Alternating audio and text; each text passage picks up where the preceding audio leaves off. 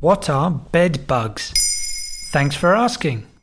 Bed bugs are insects that feed exclusively on blood. They often live on furniture or bedding and bite humans during the night. Eliminating bed bugs from one's home can prove to be very difficult, and the problem is getting worse as these modern day vampires are becoming more and more common across the world. The most common kind of bedbug is the Cimex lectularius species. They measure around a quarter of an inch in length, have a flat, oval shaped body, and are of a reddish brown colour. Getting bitten by a bedbug isn't painful, but the bites can become very itchy. Bedbugs have been around feeding on human blood since ancient times. They were particularly abundant during World War II until a potent insecticide called DDT came along. DDT nearly wiped out bedbugs in many countries, but they have made an unwelcome comeback in the 21st century.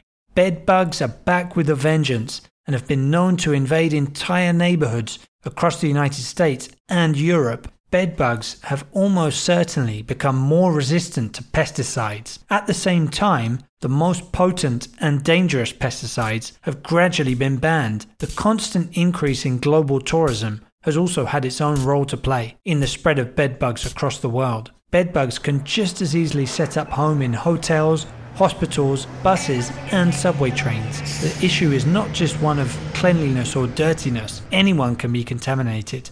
Well, there's nothing serious to worry about, is there? It's just an insect that drinks blood like any other. It's true that bedbugs don't usually cause any significant health problems, but an infestation in your household can quickly become a nightmare. It is extremely difficult to totally get rid of these insects.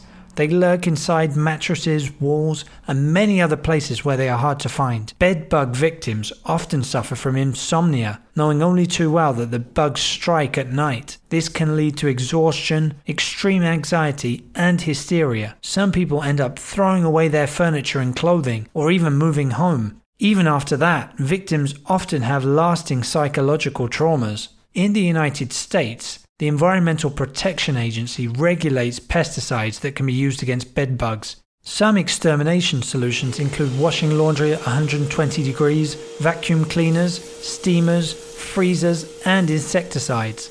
You should also know that there are several natural predators which feed on bedbugs. These include spiders, pseudoscorpions, and cockroaches. There you have it. Now you know what bedbugs are. In under three minutes, we answer your questions. What would you like to know about? Use the comments section to ask your questions on the podcast platform.